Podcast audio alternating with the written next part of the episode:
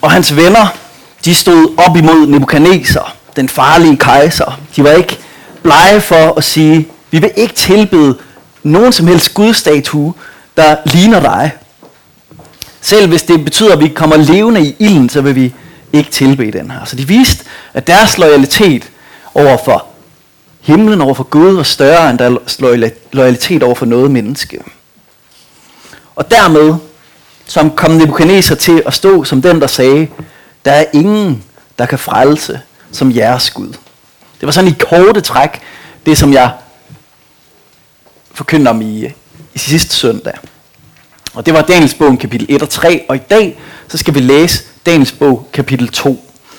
Og øhm, vi er altså ved at læse en bog i det gamle testamente, Daniels bog.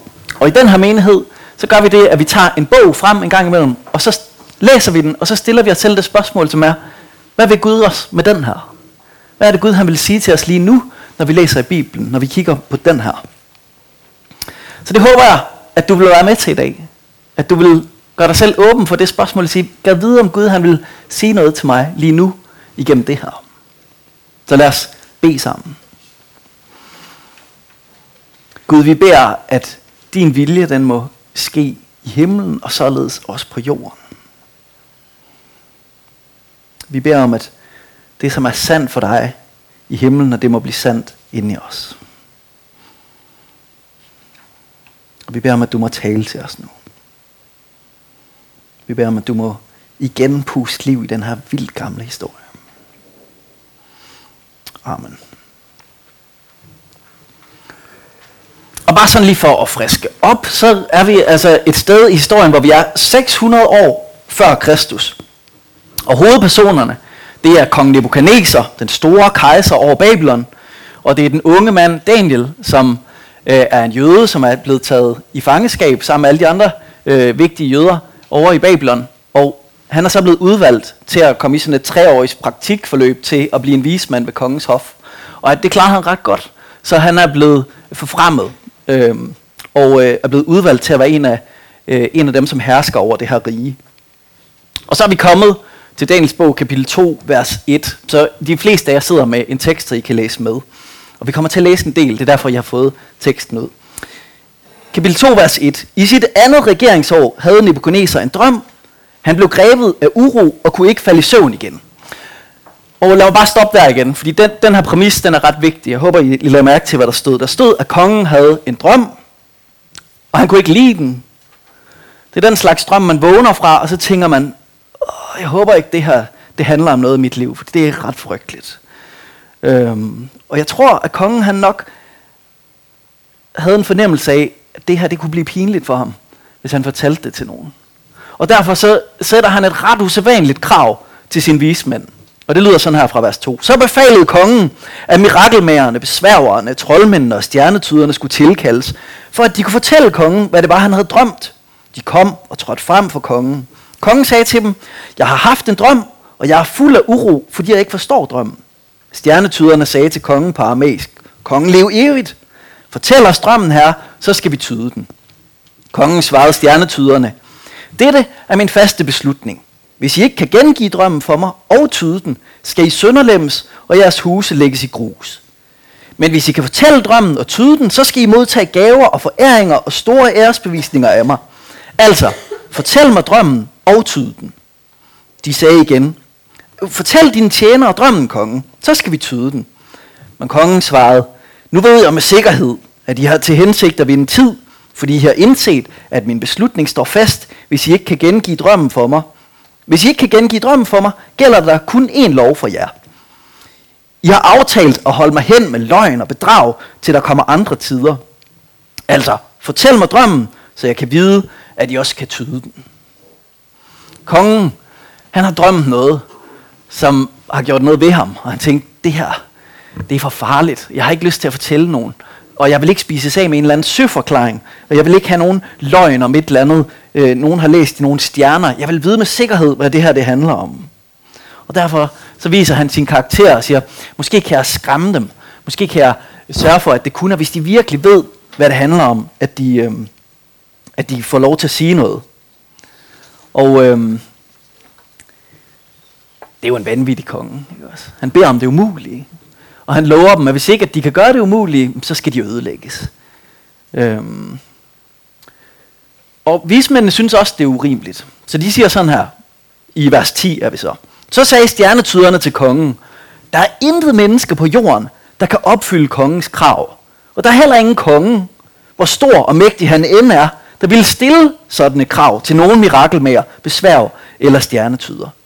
Det krav, kongen stiller, er strengt. Der findes ingen, som kan opfylde kongens krav, undtagen guderne. Og deres bolig er ikke hos menneskene. Og det her svar, det stoppede mig, da jeg læste igennem Daniels bog. Min, altså min arbejdstitel, når jeg sådan arbejder med, med Daniels bog her, det, det er den der bøn fra, fra fader vor, som er som i himlen, således også på jorden. Og, og det er taget fra det her, de her få vers, fordi at de her mirakelmager, de kan godt se himlen og jorden. De er ret langt fra hinanden. Særligt fra en eller anden fidusmager. I det her vers, der kan vi se forskellen på en, som har Gud, og en, der bare er adskilt fra Gud. Så det slog mig, hvor langt himlen er fra jorden. Og hvor prisgivet være, hvis ikke at Gud han kommer os i møde. Stjernetyderne, de har jo ret. Intet menneske på jorden kan vide, hvad kongen tænker om natten. Ingen kan vide det, undtagen Gud. Og så siger de jo, det er ingen undtagen Gud, og deres bolig er ikke hos menneskene. Det minder lidt om det, som Jesus han siger, når han underviser om, vi, om vintræet. Så siger han, skilt fra mig kan I slet intet gøre. Altså uden Gud, så kan de jo ikke gøre det umulige. Der er altså noget her, som guderne kan, eller som Gud kan måske mere korrekt. Der er noget her, som kun Gud kan. Der er noget, som intet menneske, ikke engang hvis de trues med døden, kan gøre. Vi er begrænset som mennesker. Og så er det jo spændende, at de siger, vores problem er, Guds bolig er ikke hos menneskene. Og jeg ved ikke med jer, men jeg har jo læst noget af det nye testamente, og jeg har lige fejret jul. Det er der mange af jer, der også har. Og øhm, når man lige har fejret jul, og så man læser den sætning, så kommer man til at tænke, ah, der er jo faktisk noget nyt, der er sket. Altså 600 år efter den her historie, den er sket, så flyttede Gud jo ind hos menneskene. Så blev Guds bolig hos menneskene. Jesus han opfylder en rolle her, som en, der faktisk gør deres sætninger værdiløse. Gud er i himlen. Hans bolig er ikke hos menneskene. Jo, det er den faktisk. Jesus han er flyttet ind hos menneskene. Og hvis man læser om Paulus, så siger han jo, ligesom at Jesus han er flyttet ind i, i verden, så er Helligånden flyttet ind i os alle sammen. Så Gud han er ikke bare flyttet ind til menneskene, han er faktisk flyttet ind i os. Guds bolig er hos menneskene. De her vismænd, de levede bare i en fuldstændig anden virkelighed.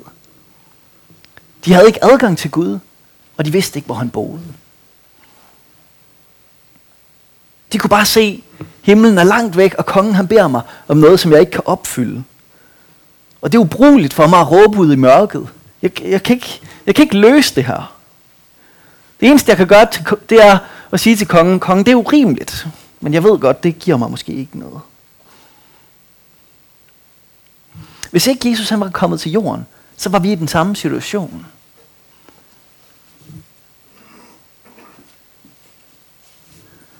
Så var der ikke nogen problemer, som kunne løses ved, at Gud er nær, at Gud er i os. Men nu er Gud kommet nær. Nu er Gud flyttet ind i vores verden. Nu er Gud flyttet ind i os. Så vi lever bare i en fuldstændig anden virkelighed.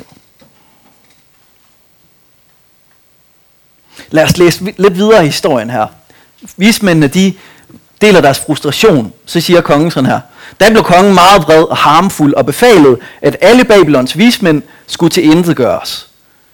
Kongen er ligeglad med det urimeligt. Han skruer bare bissen på. Ikke også? Og, og, øh, og det, som er problemet, det er jo, at øh, Daniel, han er jo også blevet en vismand. Så det læser vi om her i vers 13. Da forordningen om, at vismændene skulle dræbes, var udstedt, stod også Daniel og hans venner i fare for at blive dræbt. Men Daniel henvendte sig med kloge og velovervejede ord til Ajok, chefen for kongens livvagt, der var gået ud for at dræbe Babylons vismænd. Han spurgte Ajok, kongens befalings, med be, kongens befuldmægtigede, hvorfor kongens forordning var så streng, og Ajok forklarede sagen for Daniel. Så gik Daniel til kongen og bad om at få en frist, så han kunne tyde drømmen for kongen. Da Daniel, Daniel gik nu hjem og satte sine venner Hanania, Mishael og Asadja ind i sagen. De skulle bede himlens Gud om i sin barmhjertighed at åbenbare denne hemmelighed, så Daniel og hans venner ikke skulle tilintetgøres sammen med Babylons øvrige vismænd. Der blev hemmeligheden åbenbaret for Daniel i et nattesyn, og Daniel priste himlens Gud. Daniel han er på samme tid Jack Bauer, og så sådan et lille barn, der spørger sin far om at få noget at spise. Det er det, jeg godt kan lide ved Daniel. Han har bare den der fuldstændig dobbelthed i sig. Der var nogen af jer, der smilte, så I har også set 24 timer. Men altså Jack Bauer, ikke også? han er jo sådan en karakter i en serie, der hedder 24 timer, som altid bliver taget til fange og sidder i de mest kummerlige forhold, fuldstændig bagbundet, har ikke en chance. Og så finder han øh, en splint af en granat inde i sin arm, som han så bruger til at øh, slå alle de andre ned med. Ikke også? Altså han tager en lille, lille, lille mulighed, og så øh, bruger han den til at vende situationen fuldstændig på hovedet. Og Daniel han viser det faktisk et par gange. Øh, han, han, sidste søndag, der så vi også på en situation, hvor han ser, om der er måske en mulighed her, og så går han lidt den vej og tjekker, hey, kan det være, at, at at hvis jeg nu presser lidt på her, hvis jeg nu får en lille frist, hvis jeg nu gør et eller andet, så kan det være, at der faktisk er en åbning for, at der kan ske noget andet i historien her. Så, så Daniel han opfører sig lidt som Jack Bauer, og så på den anden side, så er han bare et lille barn, ikke også? Fordi hvad er hans plan? Hans plan er, lad os bede til Gud. For et moderne menneske, der tænker man, det er jo ikke en plan. Altså, det er jo håbløshed. Men Daniel, han, han, han tænker, det er en god plan. For jeg har tillid til Gud. Jeg tænker, det er faktisk det bedste, jeg kan gøre. Og så er han som et barn, der spørger Gud, hey Gud, vil du ikke vise os det her?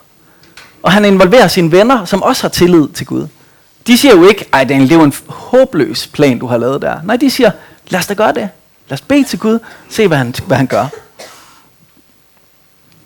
Så de, deres plan er at være håbløse i Guds hænder. Jeg tænker, det er egentlig en ret god plan for os tit. At være håbløse i Guds hænder. Fordi så har vi ikke håbløst mere. Det går godt for Daniel. Han får lov til at få den her, den her hemmelighed. Og øh, på den måde, så får han jo også lov til at gøre de her vismænd til skamme. Og det kommer vi til. Men øh, Daniel han, øh, han lovpriser Gud, og det lyder sådan her. Lovet være Guds navn fra evighed til evighed. Ham tilhører visdommen og styrken.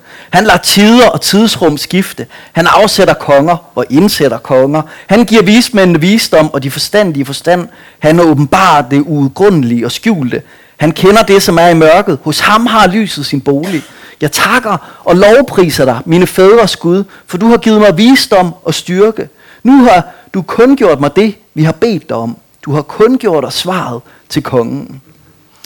De har bedt om en mirakel, og de har fået det. De har besluttet sig for at bede til himlens Gud. Ham, som de andre har afskrevet. Og så har himlens Gud talt til ham på jorden.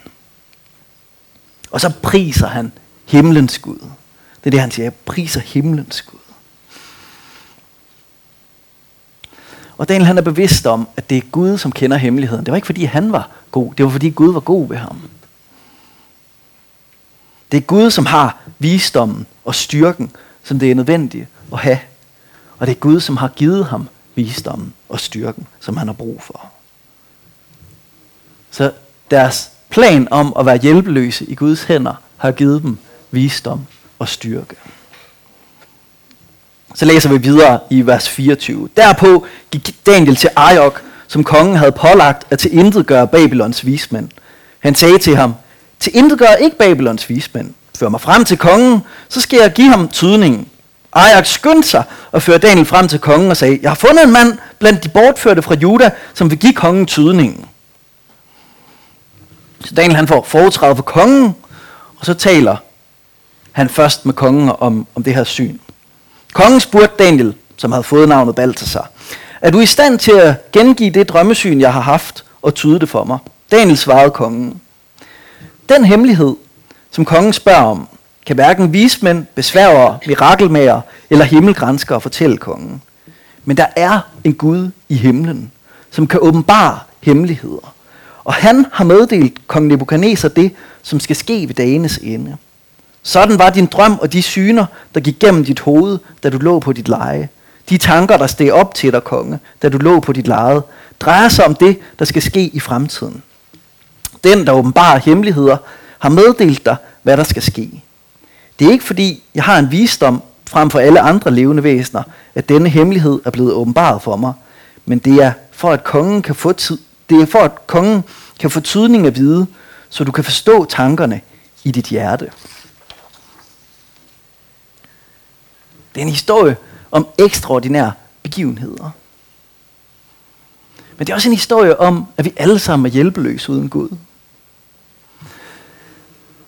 Og måske er det også en historie om, som vi, som vi kan forholde os til, fordi vi alle sammen kender det med at have en hemmelighed inde i hjertet, som vi tænker, åh, den har jeg faktisk ikke lyst til, at der er nogen, der skal kende den her.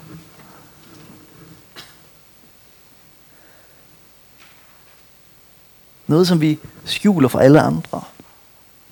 Men som Gud kender til. Og som Gud kan svare på. Som Gud kan tale ind i.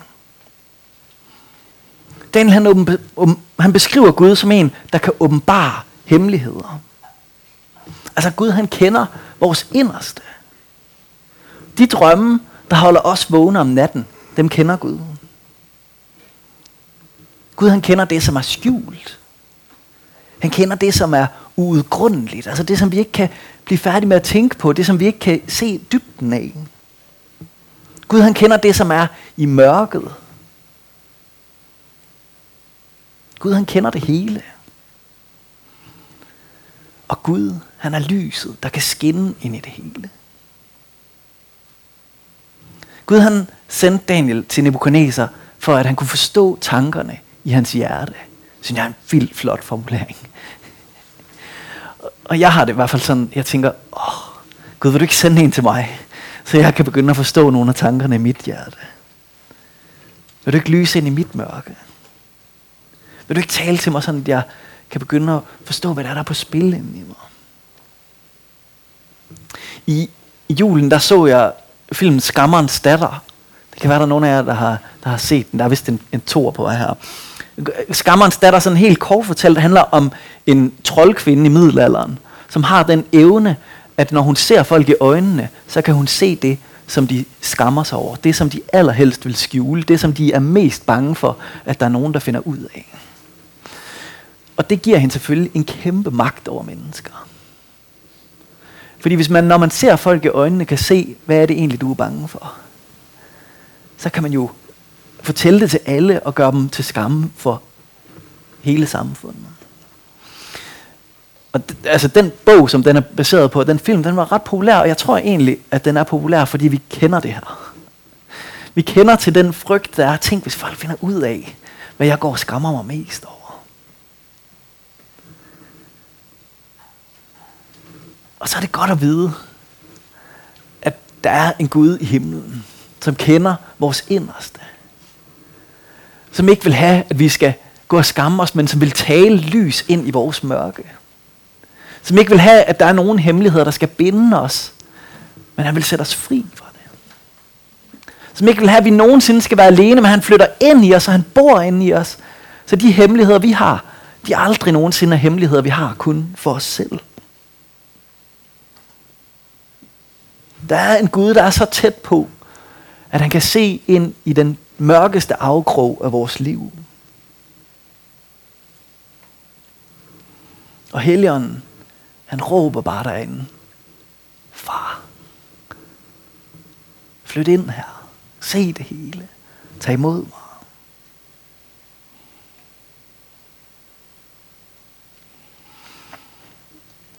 Og det næste, der sker i historien med Daniel, det er, at han deler den her drøm øh, med kongen. Kongen han har set en mægtig øh, sådan stenstøtte af nogle forskellige metaller.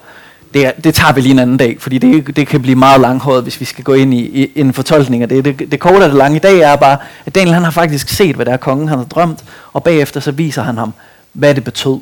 Øhm, om to gudstjenester, så skal jeg nok fortælle jer noget mere om det her. Øhm, så Daniel han giver ham drømmen, og så bagefter så giver han ham tydningen og siger, det var drømmen, nu vil jeg fortælle dig tydningen. Og det er altså en tydning, som handler om, om den fremtid, og det handler om, at, øh, at Nebuchadnezzars rige, det kommer ikke til at bestå ret længe endnu. Øhm, kongeriget, som han har, det skal tages fra ham. Og det rige, som kommer efter, det, det er et andet rige. Og da kong Nebuchadnezzar, han ligesom har set, der er en Gud, som kender mine hemmeligheder, og han har sendt en mand, som har fortalt mig det. Så siger han sådan her i vers 46. Der kastede Nebuchadnezzar sig til jorden og hyldede Daniel. Han befalede, man skulle bringe ham offergaver og røgelse. Kongen sagde til Daniel, jeres Gud er i sandhed Guders Gud, kongers herre, og den, der åbenbarer hemmeligheder, siden du har været i stand til at åbenbare denne hemmelighed. Derpå ophøjede kongen Daniel, gav ham mange store gaver og gjorde ham til hersker over hele provinsen Babylon, overhøvet over alle Babylons vismænd. Men da Daniel bad om det, satte han Shadrach, Meshach og Abednego til at styre provinsen Babylon, som Daniel, mens Daniel blev ved kongens hof.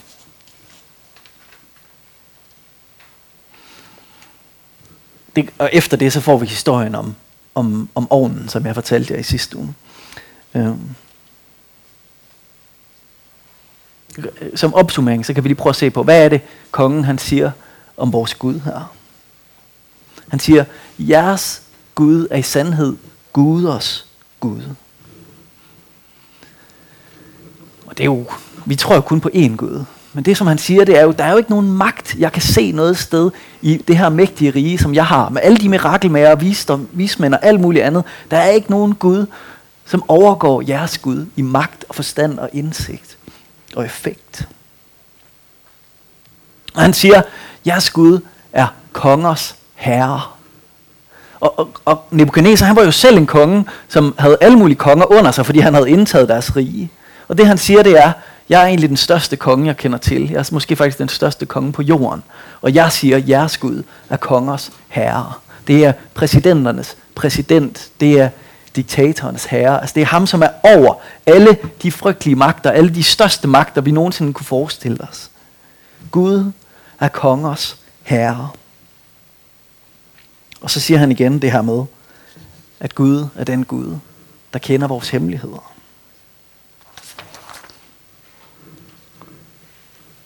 Så Gud, som er i himlen, han er stor og mægtig og stærk, og alligevel, så er han også den Gud, som kommer tæt på. Han er den Gud, som er Gud, når vi mangler indsigt, når vi mangler styrke, når vi mangler visdom. Så kan vi henvende os til Gud, og så kan Gud svare på den bøn. Og Gud, han er den Gud, som er Gud i himlen, og Gud helt tæt på, helt ind i vores hemmelige, mest mørke afkrog. Der vil Gud være, der vil Gud tale til os, der vil Gud møde os. Gud, han er Gud i det høje og i det lave. Gud, han er Gud, som er herre over hele universet. Og så vil han være inde i os, som i himlen, således også på jorden. Lad os lige bede lidt ind i det. Gud, vi, vi beder om, at du må